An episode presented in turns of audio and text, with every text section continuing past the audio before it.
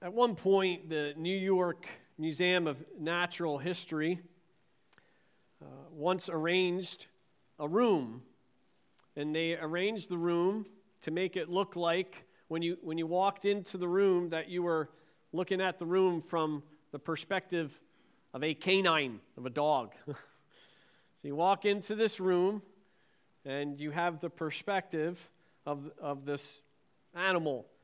The, the legs on the tables were made to resemble these huge, massive pillars. Uh, the chairs looked like they were these lofty thrones. And the mantle above the fireplace appeared as an unscalable, high overhead precipice. Sometimes we can look at life like that, can't we? Where all of our surroundings look what? Too big. We can't handle it. It doesn't seem right. So they asked the question what, what was the reality? What was the reality? Is the reality of a room how a dog sees it, or is the reality of a room how we see it? And if there are two different perspectives there, is there another one that you and I need to look at? God's perspective on everything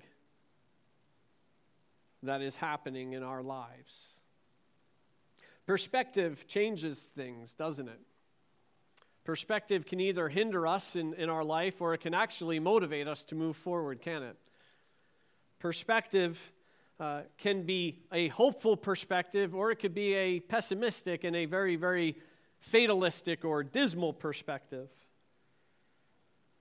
Perspective, what we, how we view the short term and how we view uh, the reality that you and I are facing every day has an effect on how we view the long term, too.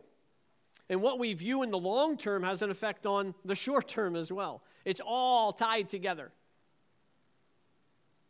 Today, we're going to be looking at a bunch of differing perspectives. And I, I truly, truly hope that you and I can walk out of here with the one that God wants us to have. Three components that I see here that we're going to be looking at. The first one, the right conditions. So, all of these are kind of little perspectives within this grander perspective. Uh, the first one, the right conditions, verses 1 through 16 in John chapter 11. Now, a certain man was sick Lazarus of Bethany, the village of Mary and her sister Martha. It was, it was Mary who anointed the Lord with ointment and wiped his feet with her hair, whose brother Lazarus was sick. So the sisters sent word to him, saying, Lord, behold, he whom you love is sick. When Jesus heard this, he said, This sickness is not to end in death, but for the glory of God, so that the Son of God may be glorified by it. Now, Jesus loved Martha and her sister and Lazarus. So, when he heard that he was sick, he then stayed two days longer in the place where he was. Then, after this, he said to his disciples, Let us go to Judea again. The disciples said to him, Rabbi, the Jews were now seeking to stone you, and you're going there again?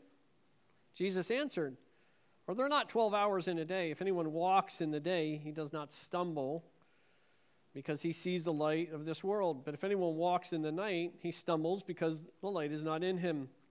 This he said, and after that he said to his he said to them, Our friend Lazarus has fallen asleep, but I go so that I may awaken him out of sleep. The disciples said to him, Lord, if he's fallen asleep, he will recover. Jesus had spoken of his death, but they thought he was speaking of literal sleep. Jesus said to them plainly, Lazarus is dead. And I am glad for your sakes that I was not there, so that you may believe, but let us go to him. Therefore, Thomas, who is called Didymus, said to his fellow disciples, Let us also go, so that we may die with him. I'm not sure if, if, you, if I mentioned this before, but I like fly fishing. Has I, have I said that before? So you guys all know that I, I like fly fishing. And, and we're getting near the time. Matter of fact, opening day, April 1st. And, uh, but there's a lot of reasons I, like fly fishing. And if you were to ask me, what are the best conditions for me to go fly fishing, I would tell you no clouds, the sun is out and it's nice and warm, definitely no rain, and absolutely no wind. Uh, I absolutely despise wind, especially as a fly fisherman, because you're, you're trying to cast and the wind's blowing and your line's getting tangled, you hook yourself. Uh, it just makes for one big mess. And I, I, love, I love catching fish and and, and that's the main reason I go. But I also enjoy just going on a nice sunny day and, and, and getting away from everything and being out in nature. The birds are chirping, the sun is shining, uh, everything is absolutely just perfect. But you know what? There are some conditions that are actually better for fishing than others. I'm sure you can realize that. And uh, even though I hate rain, I hate the wind, I hate the overcast, I hate all of those things. As a matter of fact, I despise them. It is those conditions that actually make for better fishing, especially when you're fishing for one fish. It's called the pike. I'm not sure if any of you have seen pike before. Um, and I'll tell you a story. Kevin and I were once fishing for pike, and it was during April. We always go in April. We're going to go this April as well. And the conditions were absolutely miserable. It was overcast, it was raining out, there was a bit of wind, and it was very, very, very cold. And what was I doing? I was complaining. And I was whining, oh, I just want to go home. This is absolutely terrible. I hate it here. Can't, we're not going to catch anything. This is miserable. And I kid you not, as I was saying those words, this happened. Now, if you think that I used this illustration so that I could show a picture of this fish, you are absolutely correct. But it is, it, this, this was one of the biggest fish that I've ever caught in my life. This thing come, hits my fly. I start reeling this thing in.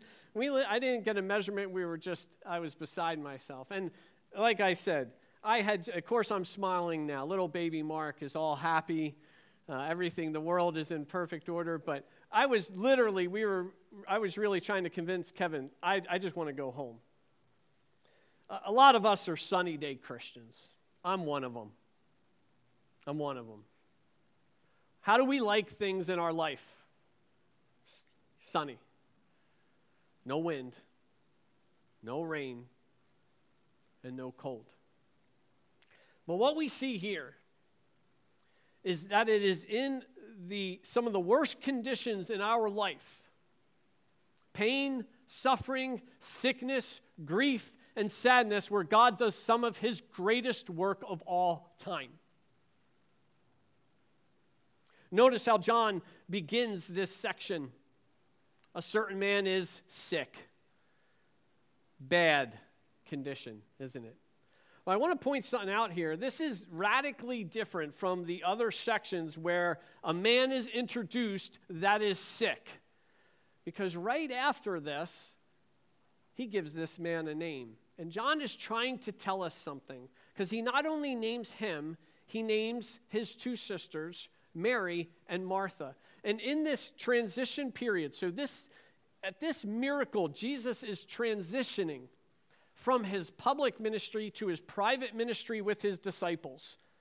And in this section, John is trying to let his disciples know something, as well as those who do not believe, but his disciples, because Lazarus, Mary, and Martha are all in a relationship with Jesus Christ. They're his friends. Mary, Martha do not presume upon Jesus when they call upon him. And they say, The one whom you love is sick. Very, very different from those other miracles that we've seen. Lazarus, Mary, and Martha are all in a relationship with Jesus Christ. And naturally, what do they do? Hey, can you help us? It's, it's a pre resurrection, pre ascension, earthly prayer request, isn't it? That's a, one of the first things that you and I are to do is to do what? Is go to Jesus. Go to him with those problems. Hey, we have a problem here, Lord. Lord, this doesn't look good. He's really sick, Lord. Do you think you can maybe intervene? Lord, we, we need you. We, we know what you're capable of doing, Lord. Lord, the one whom you love and the one who loves you, he's sick. Can you, do you think you can help us out? Please, do something. Intervene, Lord.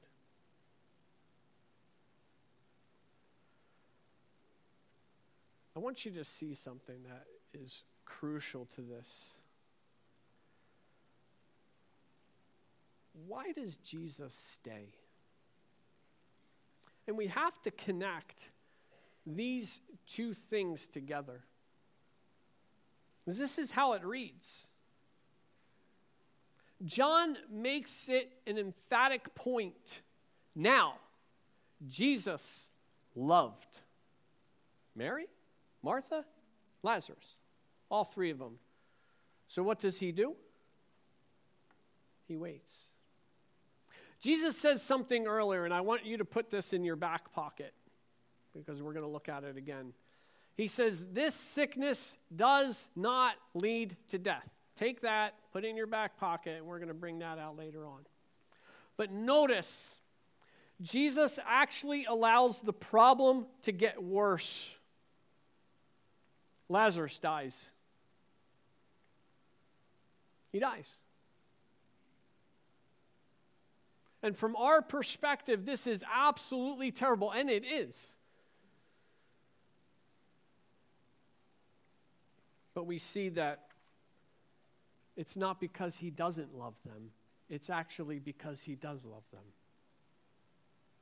He allows something to get worse in the lives of his friends because he loves them. That is something that kind of blows our mind, doesn't it? That is not how we typically view life. Lord, can't you help us? And he doesn't help, he doesn't intervene, but he actually allows the tr- a tragedy to happen. Lazarus dies.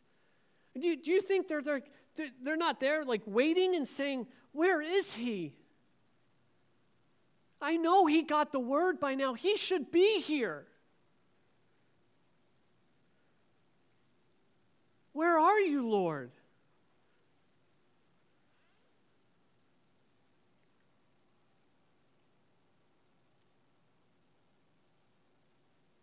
His answer was wait. And his answer was allow things to get worse.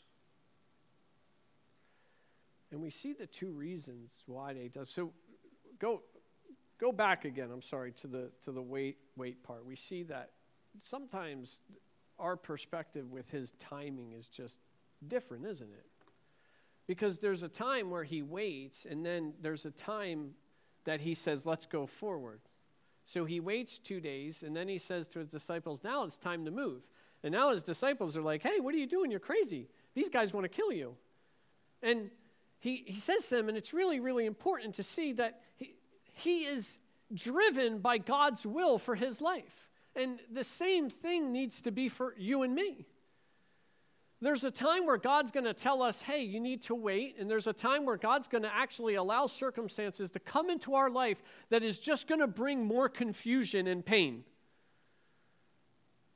And He's not going to answer our prayers the way that we think that He should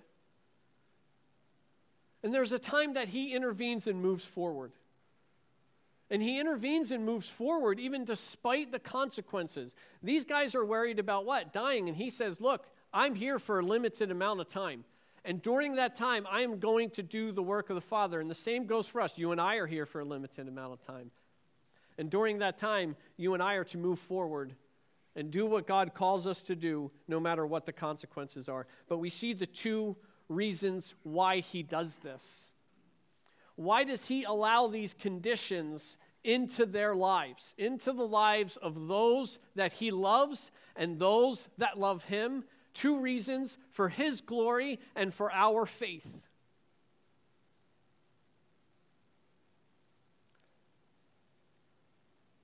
And he does it in some of the toughest, most tragic moments of our life. He says, This sickness is not unto death, but it's for the glory of God, so that the Son of God might be glorified. And then what does he say to his disciples later on? Lazarus is dead, and I'm glad I wasn't there for your sake. Why? So that you may believe. Don't they already believe? Yeah. What's he doing?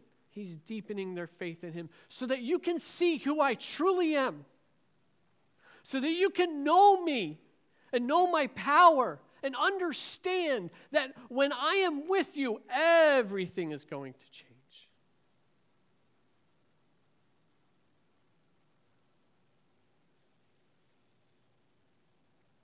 Two reasons. The conditions are perfect. We don't always see it like that.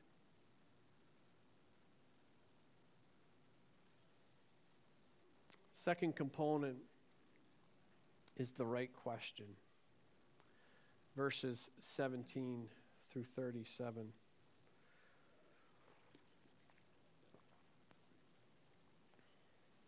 So when Jesus came, he found that he had already been in the tomb for four days. Now, Bethany was near Jerusalem, about two miles off. Many of the Jews had come to Martha and Mary to console them concerning their brother. Martha, therefore, when she heard that Jesus was coming, went to meet him, but Mary stayed at the house. Martha then said to Jesus, Lord, if you had been here, my brother would not have died. Even now, I know whatever you ask of God, God will give you. Jesus said to her, Your brother will rise again. Martha said to him, I know he'll rise again in the resurrection on the last day. Jesus said to her, I am the resurrection and life. He who believes in me will live even if he dies, and everyone who lives and believes in me will never die. Do you believe this? She said to him, Yes, Lord, I have believed that you are the Christ, Son of God, even he who comes into the world. When she had said this, she went away and called Mary, her sister, saying secretly, The teacher is here. He's calling for you. When she heard it, she got up quickly, was coming to him. Now, Jesus had not yet come into the village, but was still in the place where Martha met him. And Jews who were with her in the house and consoling her when they saw that Mary got up quickly and went out, they followed her, supposing that she was going to the tomb to weep there. Therefore, when Mary came to Jesus and saw him, she fell at his feet, saying to him, Lord, if you had been here, my brother would not have died. When Jesus therefore saw her weeping, and the Jews who came with her also weeping, he was deeply moved in his spirit and was troubled, and said, Where have you laid him? They said to him, Lord, come and see. Jesus wept. The Jews were saying, See how he loved him? But some of them said, Could not this man who opened the eyes of the blind have kept this man also from dying? Guy tells a story Now, being in the hospital uh, when his, his mother was dying, he said that he, he made a special request to God. He prayed to God 50 times, said he counted. 50 times I asked God to grant my request. He said, I did this because I had studied the, the teaching of Jesus on prayer. Jesus admires someone who knocks continuously, doesn't give up, perseveres in prayer. I, I figured if I kept knocking, if I kept asking, he would eventually rise from his throne and fix my problem and heal my mother.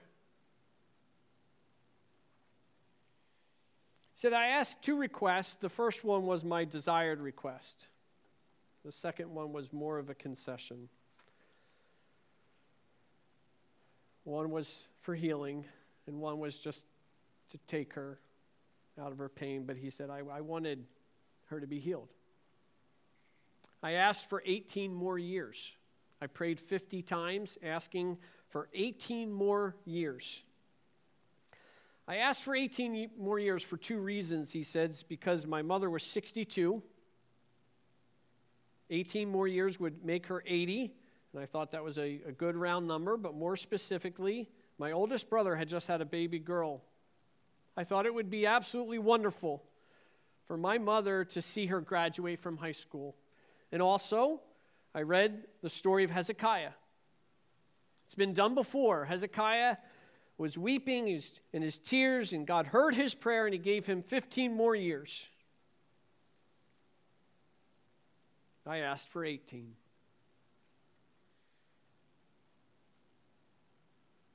He said, God didn't give me 18 more years.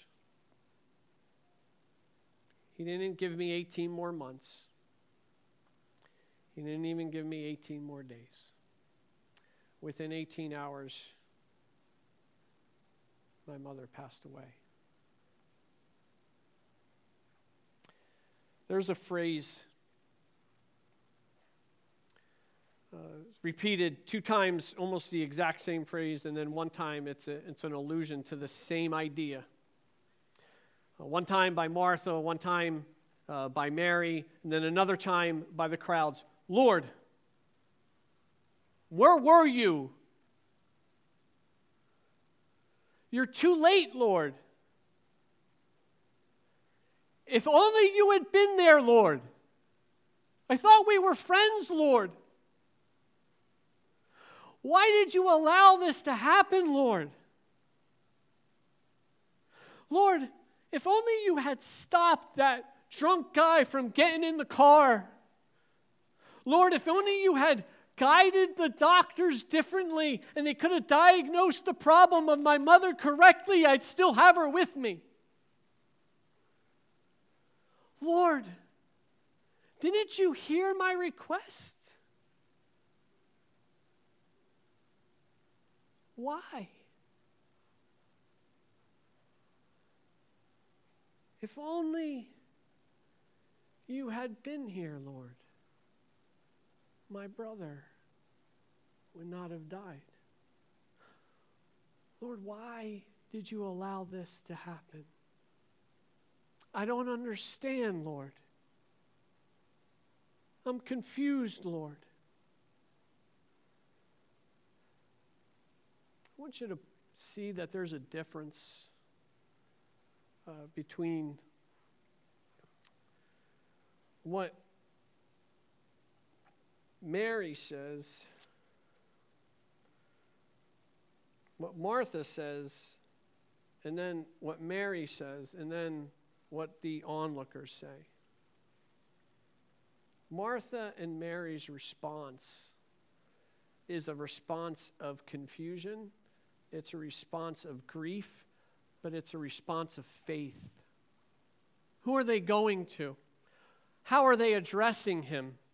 Lord, Lord, I know you could have done something. And, and even Martha's response is, Even now, Lord, I don't know what you can do, but I know you can do something. because of who you are. It's a response of faith in the midst of confusion, anger, and grief. The other response is the onlookers. And they say those things about Christians when they go through tragedy, don't they? This is your God? This is the God who you said is a God of miracles, is a God of healing, is a God of compassion. Where was he? Couldn't he have done something there? Why would he allow that to happen? He's not powerful. He doesn't care. He doesn't love them. Could not this man who healed the blind saved this man from dying? He's no Lord. Why would he allow such a tragedy to happen?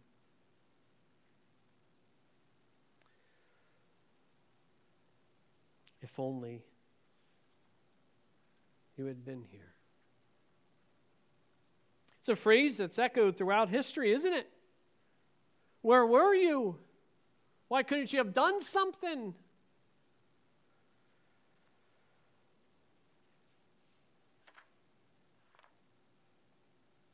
Let me ask you something. Where is he in this story? He's there, isn't he? He's right there. The God of all eternity, God Almighty, is in the flesh talking to Mary and Martha. And it's because he's there, and it's because he's going to be where Lazarus is, that he changes everything. He's right there. Grieving with them, weeping with them, angered with them at death, he's right there right there. And it's because he's there, he can ask that question.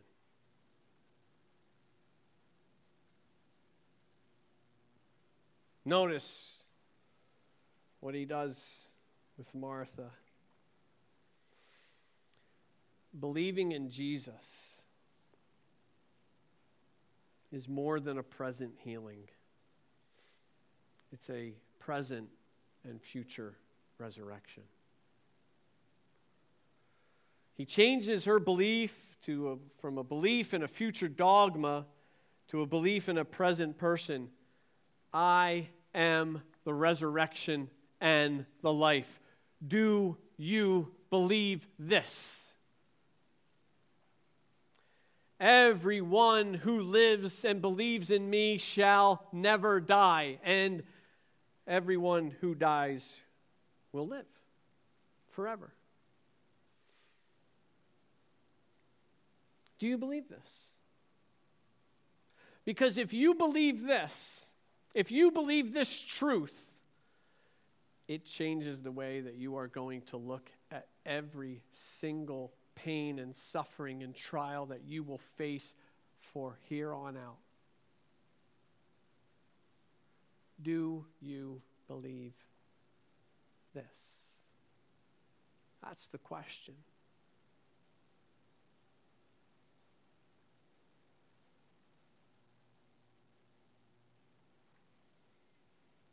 Notice what she says. Notice what her answer is. Do you think, I, I don't think John went and talked to Martha and said, hey, when you answer this question, just make sure you get these two points in here. Because this is what the whole book is about, isn't it?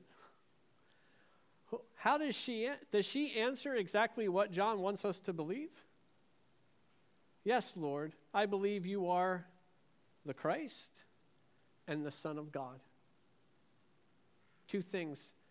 And then there's a third. There's a third that actually she says, I believe you're here with me. that you are the one who came into this world, who came into the pain, who came into the sorrow, who came into the suffering, who came into death, and who conquered it. That's what she believes. And that belief, that perspective, changes the way you and I view everything.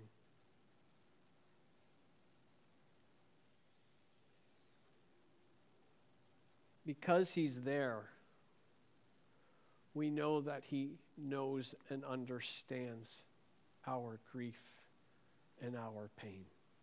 It is the shortest verse in the Bible, but it should bring us eternal comfort. Jesus wept. He understood. Says that his spirit was deeply troubled. It almost means that he kind of snorted.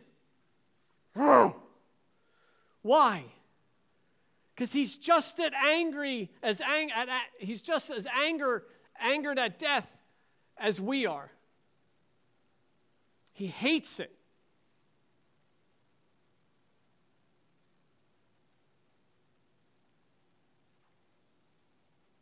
And because he's there, crying and weeping,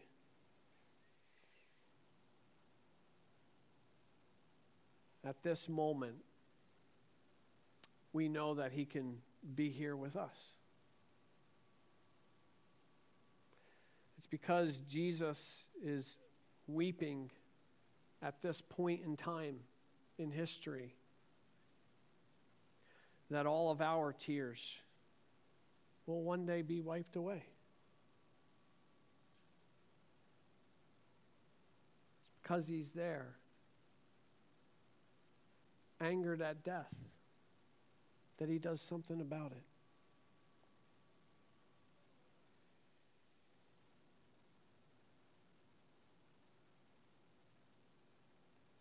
Lazarus is his friend. Mary and Martha are his friends. And we're going to see what Jesus does for his friends. Brings us to the third and final component of this the right conclusion. Verses 38 through 46. So Jesus, again being deeply moved within, came to the tomb. Now it was a cave, and a stone was lying against this. Jesus said, Remove the stone. Martha, the sister of the sea, said to him, Lord, by this time there will be a stench, for he has been dead for four days. Jesus said to her, Did I not say to you that if you believe, you will see the glory of God? So they removed the stone. Jesus raised his eyes and said, Father, I thank you. You have heard me. I knew that you always hear me, but because of the people standing around, I said it, so that they may believe that you have sent me. When he said these things, he cried out with a loud voice, Lazarus, come forth!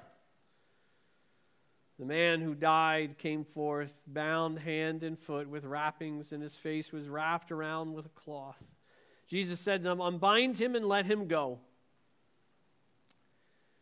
Therefore, many of the Jews who came to Mary and saw what he had done believed in him. Some of them went to the Pharisees and told them the things which Jesus had done. Jesus issues three commands two to the onlookers, uh, one to Lazarus himself, supplemented uh, by a prayer that he wants all of us to hear. Mary is concerned about protocol. Uh, and it's, it's important that we know that Lazarus was dead. He, he, he, did, he wasn't resuscitated, Lazarus was resurrected.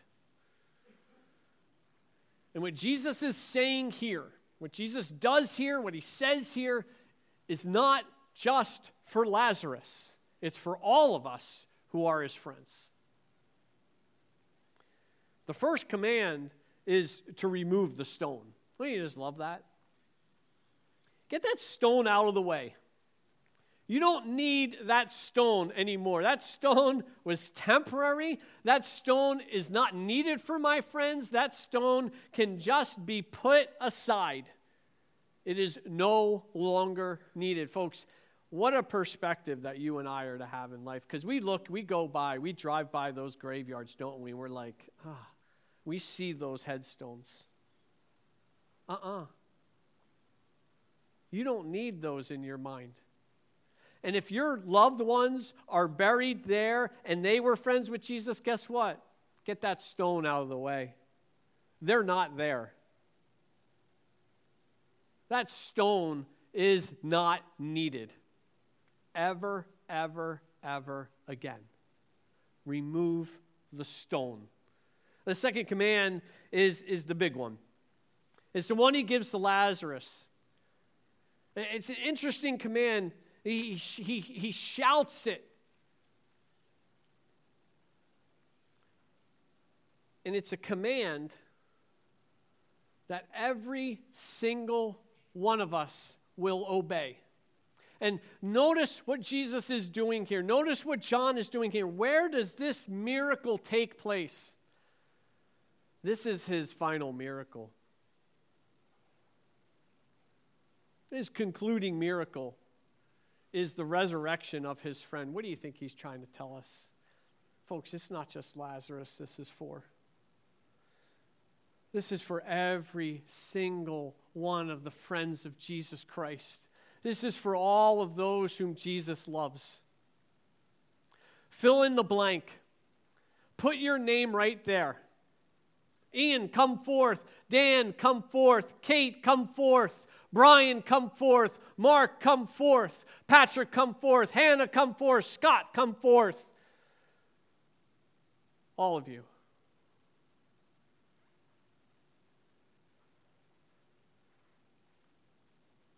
Death has to obey the voice of Jesus Christ. Because one day he's going to come down with another shout, isn't he? And that's what's going to happen all of us are going to come forth. And we hear his voice here and now. And the life that he gives us is a present life. It is a spiritual resurrection and it is a physical resurrection. Come forth, and you will live. You put your name right there.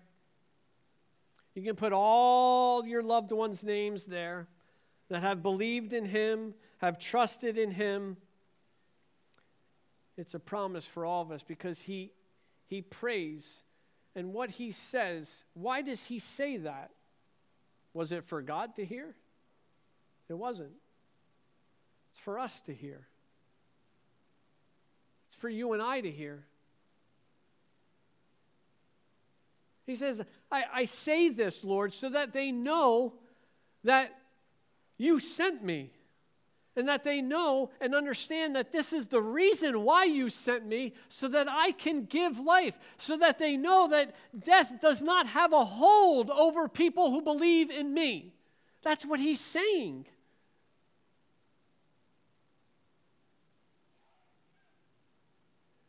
Absolutely nothing you and I face can hold us down. This is the end result right here. This is it. This is the end of our story. Actually, the beginning, isn't it? This is it. What do we have to fear? What do we have to worry? Jesus is not just about a temporal physical healing, he's about an eternal healing.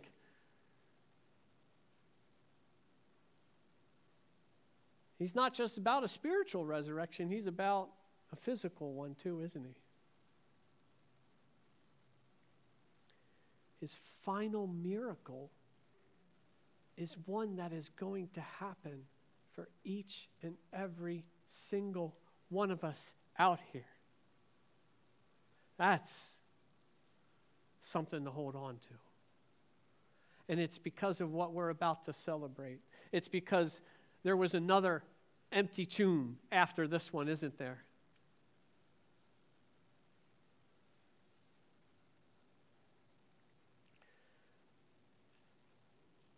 There were other bindings that were found with no body in them. Take off the grave clothes. You're not bound to death anymore. Get rid of them. You don't need them anymore. That's part of the old life. Even death has to obey the voice of Jesus. And Jesus gives you and I a different set of clothes, doesn't he? Gives us the clothes of his righteousness. And when you're wearing those clothes, those grave clothes won't hold you anymore. Don't let those bindings shape your life. Notice what the response is. Many saw what he did and believed in him. Folks, Jesus' friends must view all of life with the Lazarus perspective. As I was writing this sermon, I got a call. The, uh, the principal of Greater Portland Christian School had a heart attack and died. John Bishop. It's tragic. It was sudden. It was unexpected. I just spoken with him uh, the week before. I would go, went home and told my uh, wife and, and daughter just how, what a great man he, he, he, he is. He is a great leader. I talked to him before about how he was handling the, the pandemic and all that stuff. And uh, he was well balanced, he was compassionate. Uh, he had a great relationship with the teachers, he had a great relationship with the kids, good relationship with my daughter. Uh, and I know I, I know, I, and I, I knew him somewhat, and there are other people that knew him really well. I know people are asking, why? Why, Lord? How do we view an event like this? Right here. It's how we view it. Because John Bishop had a friend. His name was Jesus Christ. And John Bishop is more alive now than he ever has been. Because he placed his faith not in a dogma, not in a church, not in a doctrine, but in a person who has the power over life and death. That's how we view it. And we know that John Bishop will one day hear his name called forth, and his body will join him in heaven for all eternity. That's how we view it.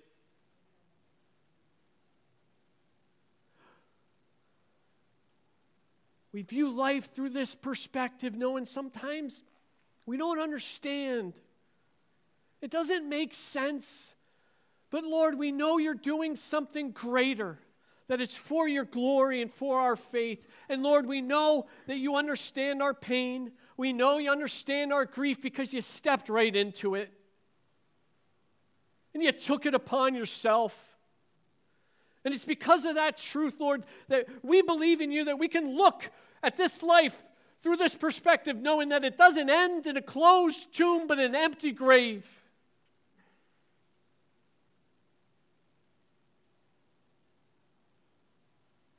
That's the Lazarus perspective.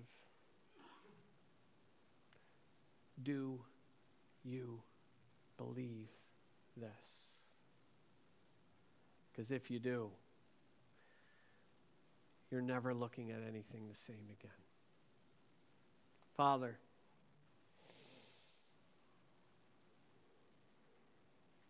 we praise you for the work that you've done through your Son, Jesus Christ. Our words are futile, Father. They're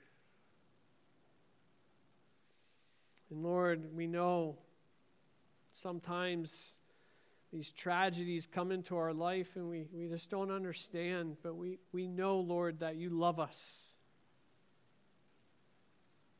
And you do what's best for us and for your glory. Lord, help us to face every day looking at life in light of this passage, in light of this truth, knowing that one day all of this will be done. All our pain, all our suffering, all because Jesus entered right into it. We thank you that he was here, and we thank you one day will be there. We pray these things in Jesus' name. And Lord, we ask as you